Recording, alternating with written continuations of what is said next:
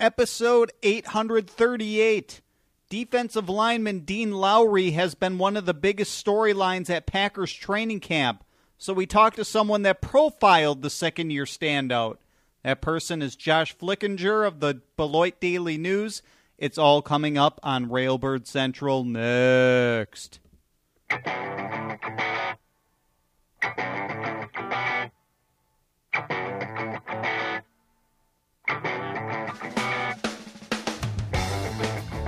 Good morning, Green Bay Packers fans, and welcome to Railbird Central at Cheesehead TV, the longest tenured Packers podcast on the internet. I'm your host, Brian Carriveau, and today we're talking about Packers training camp. To do that, we're joined by a guest on the phone. Baltar, find me another expert. One that likes me this time, okay? We're joined by Josh Flickinger of the Beloit Daily News. Josh, how you doing this morning? I'm doing great, Brian. Thanks for having me. Thanks for joining us on the show. We're glad to have you on and talk some Packers football and specifically Dean Lowry. We'll get to him in a second, Josh, but to kind of set the scene here, uh, can you start by telling us your role for the Beloit Daily News and, and how your audience extends beyond Wisconsin? Because I think that's why they might have a more acute interest in Dean Lowry. Yeah, absolutely. I am a sports writer for the Daily News here in Beloit, and we've been, here uh, a little over five years now. And uh, the reason we extend into Illinois is because we have we're right on the border here, as as people familiar with Wisconsin geography know, and um, our our office is just about five miles or so from uh, Rockton Hononegah High School, and Hononegah High School was a, a big rival of Rockford Boylan, and those are kind of the two big schools in in their conference as far as uh, athletic success. And so Hononegah and Dean Lowry did battle uh, several times throughout his career, and then um, you know obviously following Dean to uh, to Northwestern. So while, while we don't cover Boylan necessarily, we do certainly cover um, Hononegah, and and so we've got a lot of interest from that. And then uh, of course just the general interest in the Packers. I make a trip up to to Lambeau um, for one regular season game, and then I always come up once, at least once uh, a year for camp. And, and Dean, I've been able to talk with the last couple of years, and, and been able to kind of provide some insight on him for for our local readers. That's very cool. Um, let's get talk about Dean Lowry here more a little bit, but kind of what he's facing this season, setting the scene once again, uh, and the circumstances that find him in the starting lineup. How big of a hole was left on the Packers roster, Josh, when defensive lineman Julius Peppers and Datone Jones left in the offseason? Well, I think it was pretty significant. Um, you know, considering that you know the Packers, yeah, they they drafted Montravius Adams, obviously, um, fairly early on, a third round, I believe. You know, they they put him in there, but other than that, it was kind of I think it, almost a sign of trust in Lowry too that they they thought, okay, here's a guy that you know hopefully he's going to make that leap that Mike McCarthy talks about all the time, that first to second year leap. That we're going to be able to trust this guy for a bunch of snaps this year because you know when you lose both Jones and Peppers, you're you know and don't you know obviously Ricky Jean Francois was signed as well, but you don't make a real significant um, transaction there as far as an addition goes, yeah, I mean it's it's a little bit of a nervous situation right now. If you look at that that uh, depth chart on Packers.com, it doesn't exactly have uh, Packers fans, you know, feeling all that uh, warm and cozy about it. But but you know, the good news for Dean is that he just has a tremendous opportunity here to uh, you know to make a big impact on this defense, uh, starting really from day one. Yeah, I don't think it can be understated how losing a pair of at one time first round draft picks in Peppers and Datone Jones, how much that impacts you. Uh, but Josh, you alluded to it. You traveled to training camp to write this profile on Dean Lowry. What did you see out of him in a practice setting? You know, one of the things that, that jumped out to me, you know, he did well in all the one on ones and all the drills. But I think one thing we've seen throughout his college career, we saw it a couple times last year, is, and I think we're going to see it a, a bunch this year, is Dean kind of has a knack for getting his hands up, you know, kind of disrupting the passing lanes. And there was one play in particular in the practice I was at. Dean got his hands up and knocked the ball away. And I think I believe it was Jake Ryan that came up with the interception. And you know, if you can do that, uh, just even a couple of times a year, you know, the old J.J. Watt play where you you get your hands up. If you're not able to get to the quarterback, you know, you keep your head up and uh, understand when he's about to release. And hey, maybe it forces a double pump, maybe it gets a sack for another teammate, or you know, the best case scenario is he releases you get that ball, and uh, you know it it, uh, it requires or it, it turns into a turnover for your team. So, you know, Lowry has a real knack for that. He showed that in college, and and that was the main thing. That was like his big play of the day. But but just generally, consistently, just looking real good in those uh, you know those one-on-one passing drills and things, the pass rushing drills. I mean, you know, he's had a great camp for sure. It's interesting that you bring up J.J. Watt. I've heard people say uh, maybe partly because they're just Big Ten guys, but maybe if like Dean Lowry's arms were a little bit longer, uh, you know, he's he's known for having a little bit shorter arms. But if they were, he, would be more of a, a J.J. Watt type of player, who's obviously one of the best in the NFL. Um, but Josh, uh, you know, those who watch Packers Family Night now a little over a week ago know that Lowry was one of the big storylines coming out of that evening. How impressed were you with him that day? Oh, it was great. I mean, you you saw, you know, you saw that knack for for rushing the passer that I think you know got him drafted in the fourth round by the Packers. You know, he's a guy that, you know, from the you know from the five technique spot, or, you know, he's been a guy that's been lining up on the inside um, when they go to two down linemen. So it's you know and and that's the reason is is he's able to I think better than anybody else on the team um, from a defensive line uh, standpoint, you know, really been able to to provide pressure. And you saw he did a couple times. Um, I think one might have even resulted in an interception where he, you know, he pushed the pocket.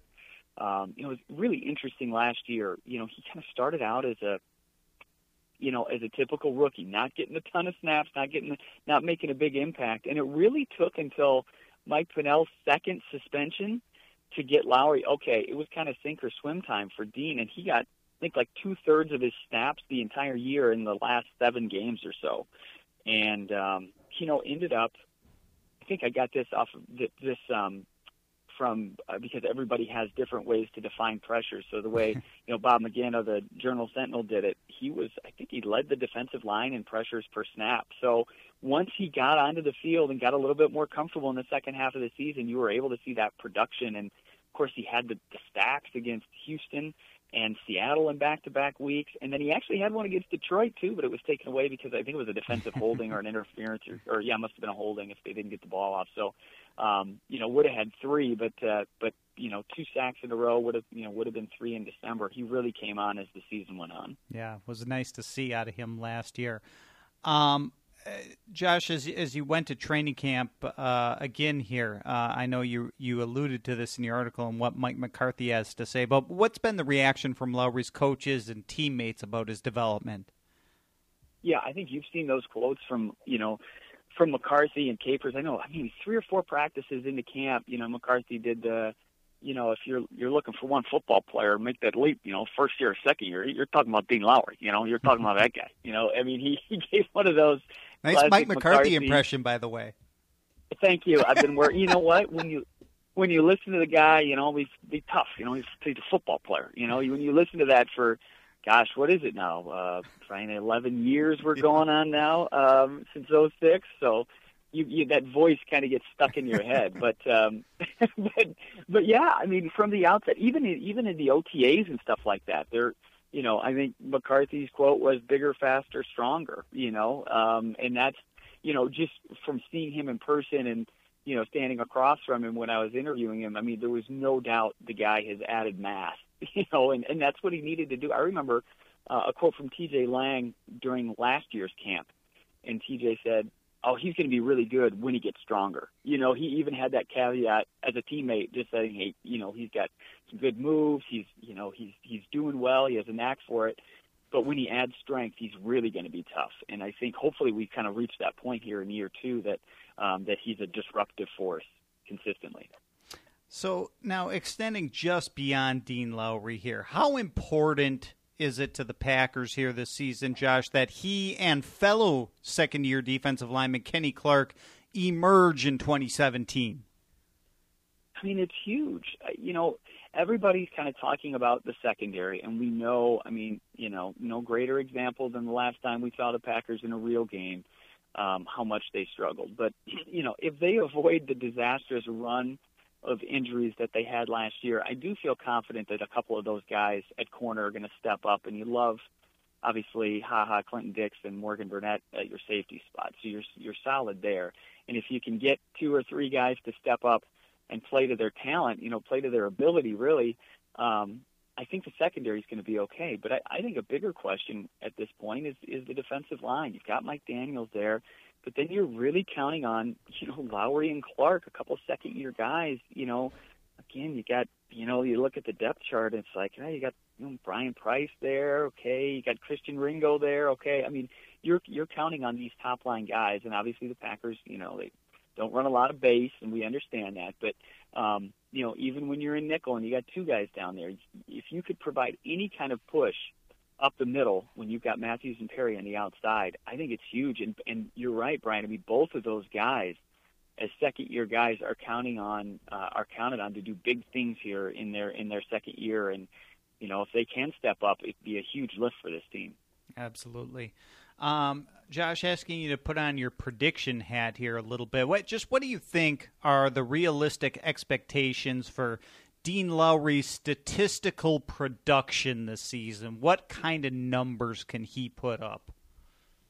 Well, I think if you you know if you look at what he was able to do last year in a limited amount of playing time, I think he can get to five or six sacks. I think he can get you know five or six tackles for loss. Hopefully, he can get a couple batted balls, a couple deflections that might lead to turnovers. I don't think he's going to come in and get 10 sacks or anything crazy like that. Um, but I do think with the way things are set up, and you know, right now in that, you know, when they're when they're playing two down linemen, he's you know he's been ahead of Clark. Um, you know, based on the looks that they've shown that they've shown us, um, it looks like it's Daniels and, and, and Lowry in the middle, so he's going to get a, a, a fair amount of snaps here. And uh, I think if he can come up with those numbers that I mentioned, I think everybody would be pretty pleased with that. Yeah, uh, it's it's interesting to think about how this season's going to play out and who's going to be lining up where. But yeah, it's really impressive that Lowry is even ahead of Clark at, at some positions in some situations. Obviously, different situations will uh, will require uh, different personnel. Uh, but Josh, just before we let you go here, last last question. Looking at the big picture here, what what are your predictions for the Green Bay Packers in 2017 season as a whole? Well, I'm optimistic. I mean, I, I think that, like I mentioned, let's let's avoid the disastrous run of injuries in the defensive backfield, and um, have somebody step up on the defensive line. And and offensively, they're just there aren't a lot of question marks. And when is the last time? You know, I'm I don't want to go too much off of uh, you know one game, of course, but um, you know, if you can get a legitimate threat in the punt game with Trevor Davis, if he can hang on to the ball, we know he's got that explosive ability. We saw it against the, you know, the Cowboys and the Falcons last year in the special teams game. He could be a big difference maker. And if you're able to tilt the field position just a little bit for Aaron Rodgers in that offense, that's going to be a good thing. So I think they've got a great opportunity to to contend for a Super Bowl. And um, you know, think of how many things went wrong last year, and there they were, you know, a game away from you know, from playing in the big game. And now, you know, this year, hopefully, you know, things can normalize uh, with injuries. And, um, you know, I think they've got a great chance to, um, you know, to get to Minnesota. Sounds good to me. I'm not going to complain with that, and I doubt many of our listeners will either. Josh, thank you so much for taking the time to talk to us today. Uh, uh, we've we've I've spread the link uh, to your article on Lowry on our live stream, and we'll do so on our uh, when we put up the podcast post at Cheesehead TV. Uh, so we'll get that out there. Once again, thanks for joining us this morning and keep up the good work, okay? Thanks, Brian. I appreciate it. Take care. Josh Flickinger of the Beloit Daily News joining us here at Railbird Central on a Monday morning. Glad to have him join us. Glad to have you, the listener, join us as we continue on with the show. I'll try to tell you, Vince, in our Packers news segment and my commentary on it. In other defensive line news, the Green Bay Packers claimed one off waivers on Sunday. That player is defensive lineman Chanel Jenkins, a player that, although technically still a rookie because he hasn't played in the regular season, it's his second year in the NFL. He has played in preseason action a year ago. He's now already on his fourth NFL team in two years, having previously suited up for the Denver Broncos, Dallas Cowboys, and the Seattle Seahawks with whom uh, the last of which he was on the practice squad last year. So Jenkins will help the Packers with their defensive line depth. They've been a little bit short-handed ever since rookie Montravius Adams was injured, and then they released veteran Letroy Guion. So the addition of Jenkins will eat up some of those preseason snaps while you where you don't like to see guys that are going to be out there during the regular season out there in the fourth quarter of a preseason game. That's that's where you really need the depth at this time of year during the month of August. You know, so so the young guys are out there trying to get better and eat up those snaps and doing their best as they make a push for maybe something like the practice squad. Um, whereas you, you don't want guys like, you know, uh, Ricky Jean Francois and Mike Daniels out there, you know, late in those preseason games when they don't have to be. So the Packers needed some depth after suffering a couple different injuries at several positions uh, throughout the course of training camp here, uh, but addressing it here on Sunday. So uh, a corresponding move um, the Packers have also placed tight end Beau Sandland on injured reserve after injuring his knee a little more than a week ago. Uh, Sandland hadn't participated in either family night or the team's first preseason game, so he was just kind of taking up a roster spot as long as he was injured. Now, whether or not the Packers intend to carry Sandland on injured reserve throughout the entire season is another matter. They can come to an injury settlement, which would allow him to be re signed midway through the season if he's healthy enough by then. Uh, we just don't know enough about the injury, its extent, and the time frame he has for recovery right now. Uh, we know Sandland was on the Packers practice squad last year, and he's got some of that nice size to him, including height. I mean, a lot of these Packers tight ends right now, they're they're more that H back kind of guys, like like Lance Kendricks and the young guys they brought in, like Aaron Peck. So Sandlin was more fitting the mold of you know the Martellus Bennett and Richard Rodgers. So they're losing a little bit of that, which which is a shame. I mean, I really would have liked to seen him and how he did in the preseason. Now we're not going to have an opportunity to do so. Uh, so, wishing the best of luck to Beau Sandland. Um, in other Packers news, the Packers made it official over the weekend, re signing long snapper Brett Goode uh, as a free agent who took part in his first practice on Sunday, so yesterday. Uh, first one of the year. Hadn't been part of the Packers offseason program or training camp up to this point. So this comes on the heels, actually, of Goode just having his second child mere days before. so he's been a pretty busy man of late. Um, he apparently had a tryout with the New York Jets just last week. So maybe the Packers decided we better sign him now or we may never have the opportunity to again. Um, and and you can see why that they why they made this move um, because early in training camp, uh, Derek Hart uh, has not been the long snapper with the accuracy that Brett Goode has. Not to say he's been terrible by any means, but we saw it during, to a small extent, during family night uh, when Mason Crosby went 5 for 11 and the operation just wasn't as smooth as what you've become accustomed to with Brett Goode. Uh, the Packers have not cut Derek Hart yet. So, uh, ostensibly, and for the time being, there's a long snapping competition going on you understand why the Packers maybe waited to this point to sign or re sign Brett Goode because they just see him. They see a guy who's now, you know, has over a decade experience in the NFL. Uh, he's on the older side. Uh, the Packers want to get younger and faster, especially a guy who's, you know, one of the biggest parts of his job, apart from just the snapping part of it, is covering punts. And, and, you know, eh, when you got guys out on the field as good as Trevor Davis, you know, for the opponent, uh, you know, it, it's imperative to get those guys down. So you understand why the Packers are looking at this because, I mean, at, at some point in the very near future, whether it's this year or next year or maybe the year after. I mean, they they've got to find the long term replacement to Brett Gooden, and, and they're looking for that, trying to find out whether Derek Hart can be that guy. Uh, but they're not going to carry two of them. You know, it's going to be a competition here, and I I would tend to think that Brett Goode is going to win out. Uh, maybe sooner rather than later. I don't know how long they stick with Derek Hart.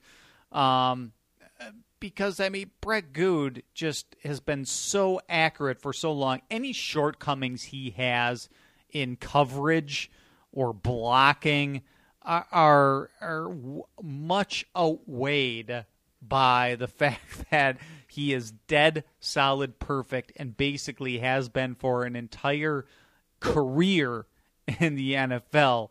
Yet you've never seen one of those times where uh, the snap goes over the punter's head. Brett Goode just isn't that guy. He's he's been so reliable for so long that you hate to think of that even happening with another long snapper wearing green and gold. So they made the move and he's back. And, and I suppose you, you know from from a standpoint of athleticism, maybe the silver lining is that Brett Goode is now two years removed from that ACL injury. You remember the Packers signed him right at the beginning of the regular season last year, really kind of taking a little risk in that he missed all of training camp last year.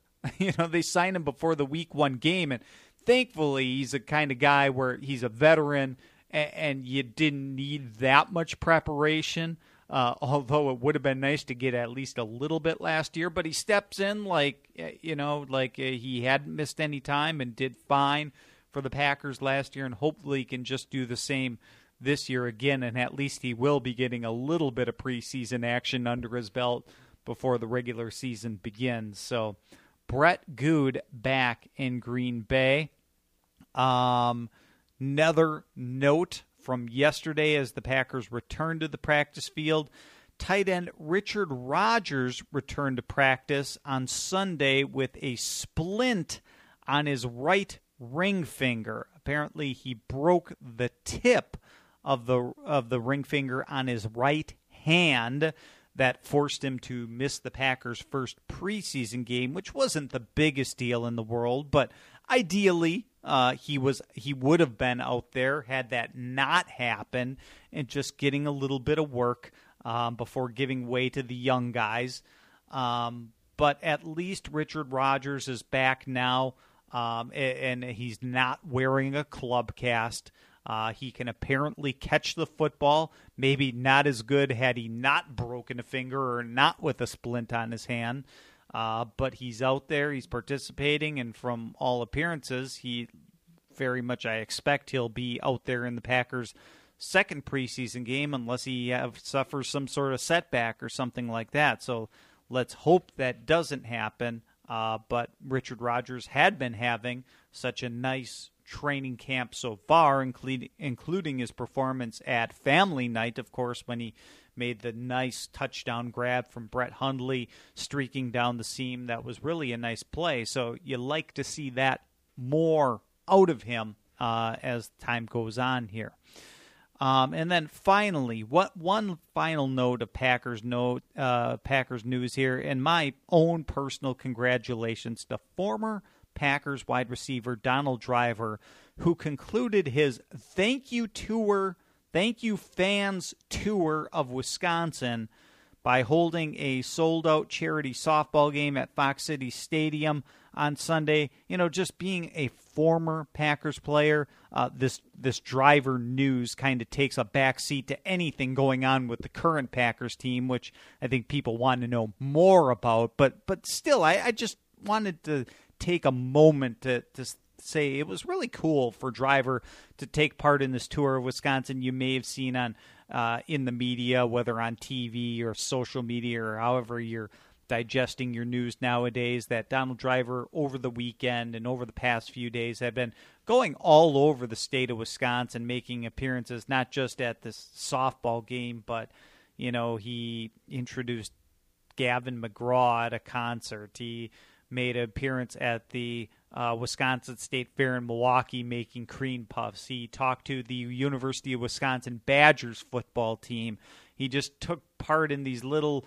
I, I saw his, some small community festivals up north in Wisconsin. He was at the Leinenkugel's Brewery in Chippewa Falls for a little celebration they had there. All sorts of little things that driver did kind of I've never seen a professional athlete do this before, a tour just thanking fans. Yeah, the Packers as a whole, the current team does like their tailgate tour, but for a player alone uh, to go out who had such an impact on the Packers organization, both on the field and off. Uh, just really cool. So thanks, Donald Driver. Uh, you meant a lot to the Packers organization.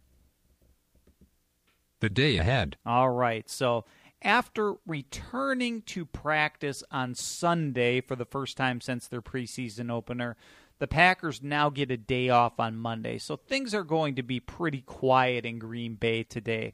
The one thing, however, that will dominate the landscape on Monday will be a joint news conference between the University of Wisconsin and Notre Dame that'll be held at 11:30 a.m. Central Time uh, Monday at the Under Armour Brand House in Chicago on Michigan Avenue.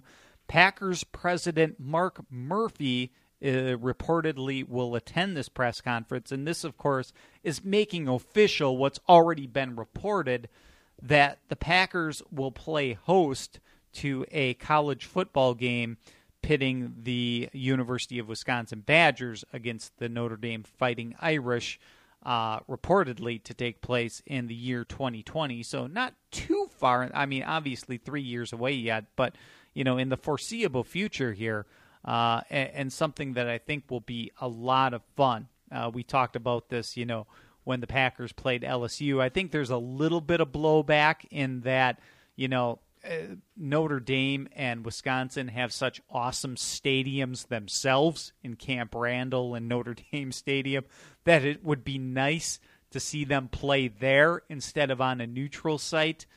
And, you know, part of me feels that too. Uh, but I also remember how cool it was. I attended the LSU Wisconsin game, and it felt like a bowl game in September, and how cool that was as well. And I think you're going to hear a lot as as definitely as this time gets near about the connections from the Packers organization to Notre Dame University, how Curly Lambeau attended Notre Dame and brought back, you know, that's why they were blue and gold for a while and not green and gold. Surprisingly, living in Green Bay, you think just naturally they should be green, and I'm glad they are. But at one point they were blue and gold, and it was influenced by that and his attending there, and how eh, you know how Curly Lambeau learned from the coaching staff there and all these different connections of players over time, especially in the early years that had a heavy Notre Dame influence, I think will be really cool uh, as they play in Lambeau Field. And then a return game will be played at Soldier Field uh, in Chicago. Is you know one kind of in Packers territory, Wisconsin territory, and one in, in Notre Dame territory in, in, the state of Illinois. I know Notre Dame is located in Indiana, but not all that far past the border. Uh, so they have a heavy, heavy uh, presence in Chicago and, and the surrounding area, surrounding environs. So, so that that press conference will make it official on Monday, and Packers president Mark Murphy will be there, maybe speak to reporters. Not sure what is all planned there, uh, but so expect a lot of talk about that today. And then the Packers will return to the practice field on Tuesday uh, which will be open to the public at Ray Nitschke Field at 12:15 uh, p.m. Central Time, preceded by a Mike McCarthy press conference at 10:45 a.m. Central Time, streamed live at Packers.com. So that's what you can expect out of the team in the next few days here as they start to get ready for the second preseason game this upcoming weekend. So looking forward to that. And that'll do it for today's episode of Railbird Central. Thank you, everybody, so much for joining us on today's show. Thank you to Josh Flickinger of the Beloit Daily News for being our guest. Glad to talk to him about Dean Lowry and the Packers' defensive line and we'll be back again just two more days from now on Wednesday, our next episode. Railbird Central typically airs every Monday, Wednesday, Friday at 8:30 a.m. Central Time. That's a live edition of the show, podcasted and on demand later in the day. Um, so we'll see you later, folks. Uh, on behalf of everybody at Cheesehead TV, I'm Brian Carriveau. I leave you today with a song called "Liquid." By Umphrey's McGee on Sci Fidelity Records. See ya and go, pack, go.